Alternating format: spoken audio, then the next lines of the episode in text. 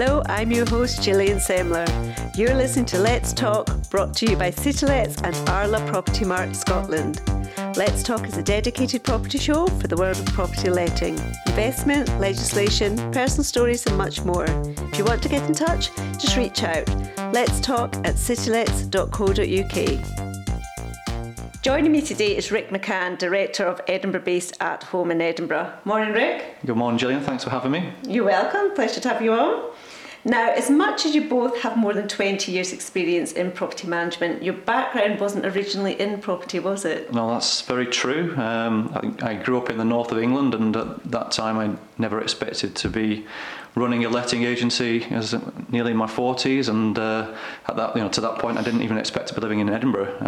I left school and studied finance at Sheffield University, moved to Edinburgh for what was supposed to be a short stay, and ended up meeting my wife here and ended up staying. I got a job with Diageo, which people will know is a global drinks company. I trained with them as a management accountant. I worked in various roles with them in Scotland and in Holland, which was a fantastic experience. Gave me lots of life skills, lots of work skills that I've been able to apply to my self-employment. But the desire was always to be my own boss, and for Vicky and I, my wife, to run a business together. She left university in Edinburgh and worked with two big agencies, and decided to branch out on her own, and we did that in conjunction with our other roles until we got to a position where we could give up our jobs and do it full time. Vicky's background has yes. always been property. It's really that desire to work mm-hmm. together. We both wanted to work in an industry that we both had an interest in, mm-hmm. that we enjoyed. As I said, Vicky's background has always been property, and that gave us that opportunity to do that. We wanted something that would keep us interested, and having a job where you're out and about, meeting people of Edinburgh and seeing our beautiful properties, it's obviously got great appeal. We started out as a purely festival business, and we were doing that in conjunction with our other roles at the time. We then progressed on to doing short-term lets all year round, specialising in accommodating corporate guests that were coming along for an average of a month in duration, and people coming for extended stays in Edinburgh. And then as I left my job and joined the business full time, we started to focus on developing our long-term business. We were quite clear from the start what type of business we wanted to be. So we're not striving to be Edinburgh's largest agency. We don't want to lose sight of the personal service element of the business. So we feel we'll do a good job for the clients that we have, and the growth will come through that naturally. So what makes At Home in Edinburgh then unique from other Edinburgh agencies? I think that's a tough question. I mean, we all provide pretty much the same service. We're using the same systems. We're charging pretty much the same price. So it's quite hard to be unique in a pretty saturated market. I can tell you why I think landlords choose us over perhaps some of the larger, more well-known yes. agencies. And I think that primarily comes down to the way that we interact with our clients. Landlords want to be able to pick up the phone, deal with a friendly voice, someone that knows them, someone that knows their properties. They don't want to be treated as a number in a system. I think a lot of agencies focus on efficiency and systems and process, which is all good stuff, but lose sight of the fact this is really, it's a people business. It's a customer service job. We're a family-run business. I think that provides our clients and our landlords and tenants with a sense of stability and trust. Vicky and I are always available for a call. We're really heavily invested in the business. It's ours. We love it. Mm-hmm. We love people. We love property, and I think that comes across to our clients. Now, just saying, you've heavily invested in the business because obviously the pandemic has seriously affected many businesses. However, you two have taken a brave approach this summer, and you used lockdown to, in your own words, beat the challenges. So you invested heavily in the business by, you've moved to new premises, as well as completed a full rebranding, But let's focus initially on your new premises. So tell us the reason for your move and where you've actually located now. So we've been based in Stockbridge for the last 6 years and made a move to Marchmont in September. We've been keeping an eye out for the right property for us for some time, and this one came up and it just felt right. We actually had our offer accepted just on the day prior to going into lockdown in March. Mm-hmm. So yeah, it's quite a bold decision for us to continue with the process through that. It is a larger premises, but primarily the reason for the move was to have a more prominent location. So we're on the corner of Marchmont Road and Warrender Park Road, so there's lots of through traffic, lots of passing people, so hopefully that will build our profile. Big student area as well, student and family area. Yes. Exactly, mm-hmm. Yeah. So we do short-term lets and long-term lets, and we feel that the future needs to be focused more on the long-term side of the business, and being in an area with higher average rental values should support that. And, yeah, because over the past few years your business it's noticeably been changing from short-term to long-term rentals, hasn't it? So, yeah, what have all your reasons been for this? Yeah, sure. I mean, the primary reason is uncertainty. I mean, the regulatory framework that's coming into place for short-term lets in 2021. I know you've covered that in a number of your previous podcasts. I mean, that's been hanging over us for as long as I can remember now, a good number of years. And, the expectation is that Edinburgh will feel the full force of that legislation when it comes in due to the concentration of Airbnb properties. So our short-term lets the style of them is quite different. We're offering sort of month lets to corporate clients, etc. But, the legislation will hit us as well. So really it's, adapting to survive. Mm-hmm. Our long-term portfolio has far outweighed our short term for some time now, and I think that trend will continue. Mm-hmm. Having done short term lets, it's been a fantastic experience. The variety of people we've met, it's been great, and some of the sort of organisation and service skills that we've learnt to that we can really apply to our long term business as well to make us unique, make us different. A simple example, the expectations of a short-term guest for speed of response to issues is generally quite greater than it is for a long-term tenant, but we try and apply the same standard across the board. Okay. Well, I could just go back to, obviously you were speaking earlier about the huge amount that you've invested in your business, and obviously you've completed a full rebranding. So can you just tell us about the main elements that your rebranding consisted of? Yeah, it started with a conversation with our brand design guy back at the start of the year. I went to him with for a simple solution to a problem we had at that time, and it sort of snowballed. What we were trying to address at that point was improve our marketing material to try and convert more of the landlord conversations we were having, but then of course the pandemic reared its head, and it really made us think about the future of our business. Overnight our short-term business almost collapsed, and our long-term business was also struggling as more and more properties became vacant for obvious reasons. So it forced us to sit down with a blank piece of paper and think about our brand values and where we wanted to position ourselves in the market for going forward. We involved our staff in that process as well, which led to some interesting conversations, which I'll keep confidential for now. But and we really hope that those, that thinking that we've done about our behaviours and brands has followed through to our new logo, the new marketing material that we produce for landlords, the social media content that we're now producing, the new office that we've had to fit out over that period, the car livery, etc. So we hope that all comes together and really reflects us. We do have a new website on the way as well. I think realistically that's going to be the start of next year before we're going live with that. Okay. And you've also, At Home in Edinburgh has a new brand expression. It's Believe in a Friendly That Works. So can you explain the philosophy behind it and the reasoning for making this the company's main statement? Yeah, we get questioned about this quite a lot. I suppose, I don't know if that's a good thing or a bad thing, but the thinking behind it is that friendliness is not an added extra to us. It's really key to us in delivering a successful and efficient service. And we believe that the more that we invest in our stakeholder relationships, the better outcomes that we're going to get for ourselves and for our clients. Getting to know our landlords, our tenants, and our contractors means we have better communication.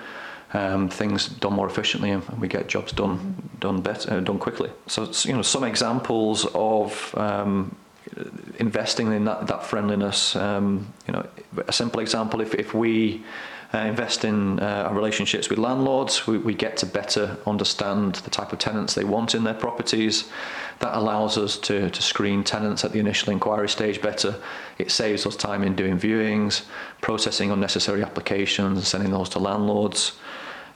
Focusing on the relationship with tenants means they're more amenable to us in getting access for maintenance issues, for periodic inspections, and they're quicker to report issues to us as they arise. So it's investing that time up front in the relationships really helps us improve our efficiency. And a lot of your new landlords are through referrals and word of mouth, aren't they? Yeah, the vast majority of our new landlords, new business comes through referrals, which I think proof that we do a good job. Back to the point about having a saturated lettings market, it's very difficult for you to be proactively marketing and bringing business in that way. So we try and focus our energies on delivering a good service, and that will come back through growth. Well, going back to the pandemic, how did you adapt your marketing process, to protect your private landlords and your tenants? It comes back to minimising social contact and trying to maximise the technologies and that we've got available to us now. Not being able to undertake physical viewings was the main challenge, and giving potential tenants the confidence to apply for a property without doing that physical viewing. So we've experience of that because we do short-term lets. Majority of the properties are booked without being seen, so we know the kind of detail that needs to go into a property advert to give people that confidence. But we also started to do floor plans and viewing videos with commentary. So that commentary is quite important as well. It's really trying to address the questions that you may get asked in a physical viewing. We take people through the property, we show them the heating system, we show them the style of glazing they've got, all of the usual things that arise. And it's not about pulling the wool over a potential tenant's eyes. It's really showing the property in its true light. Otherwise, it's going to cause you more grief further down the line. In the long run. But we got good feedback on those, and people did apply for properties, so we must have been doing something right, and we'll carry on with a lot of that stuff going forward as well. Good. Well, did you find many of your landlords had to, or felt they should, reduce rents to help the tenant situation, and if so, have these rents returned to pre-COVID levels? I mean, landlords get a lot of bad press, as we know, but we saw some, really great gestures of kindness towards tenants, leading up to the lockdown and during the lockdown period. Landlords were proactively approaching us and asking us to offer financial and other support to tenants, which was fantastic.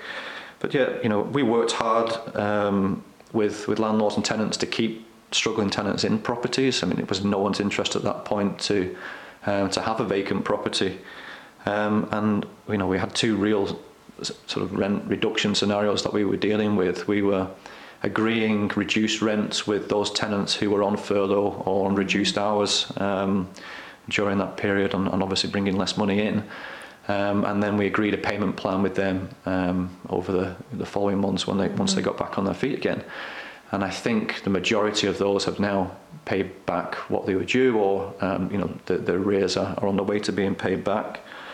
And obviously there was those scenarios where we had tenants that were in a tougher financial situation, particularly those with children involved as well.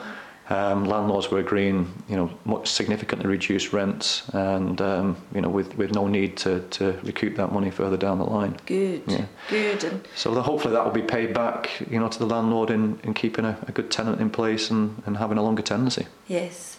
Well, with many industries, in difficulty and the furlough scheme now ending, have you noticed an increase in tenants being made redundant? Yeah, I think we've been relatively lucky. I think probably less than 10% of our portfolio were on reduced rents or agreed lower rents during the lockdown period. But of course, yeah, we're seeing people struggle and start to lose jobs. People on reduced hours during the pandemic period, and then as furlough came to an end, people being start to made redundant. All the examples that I can think of are people in the hospitality sector. Yeah. And it's going to be difficult for those tenants for some time. For existing tenants financially, and for any potential future tenants coming along as well. Landlords are going to be very reluctant to let to people in that sort of industry until they've got some guarantee of job security. Mm-hmm. So unless the tenant's got a guarantor or some sort of government support comes along, it's going to be very difficult for them. Mm-hmm.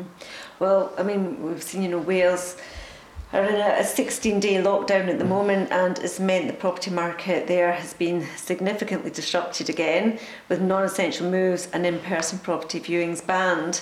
So, how do you feel about the prospect of a strict lockdown in the Central Belt and its effect on the Edinburgh PRS?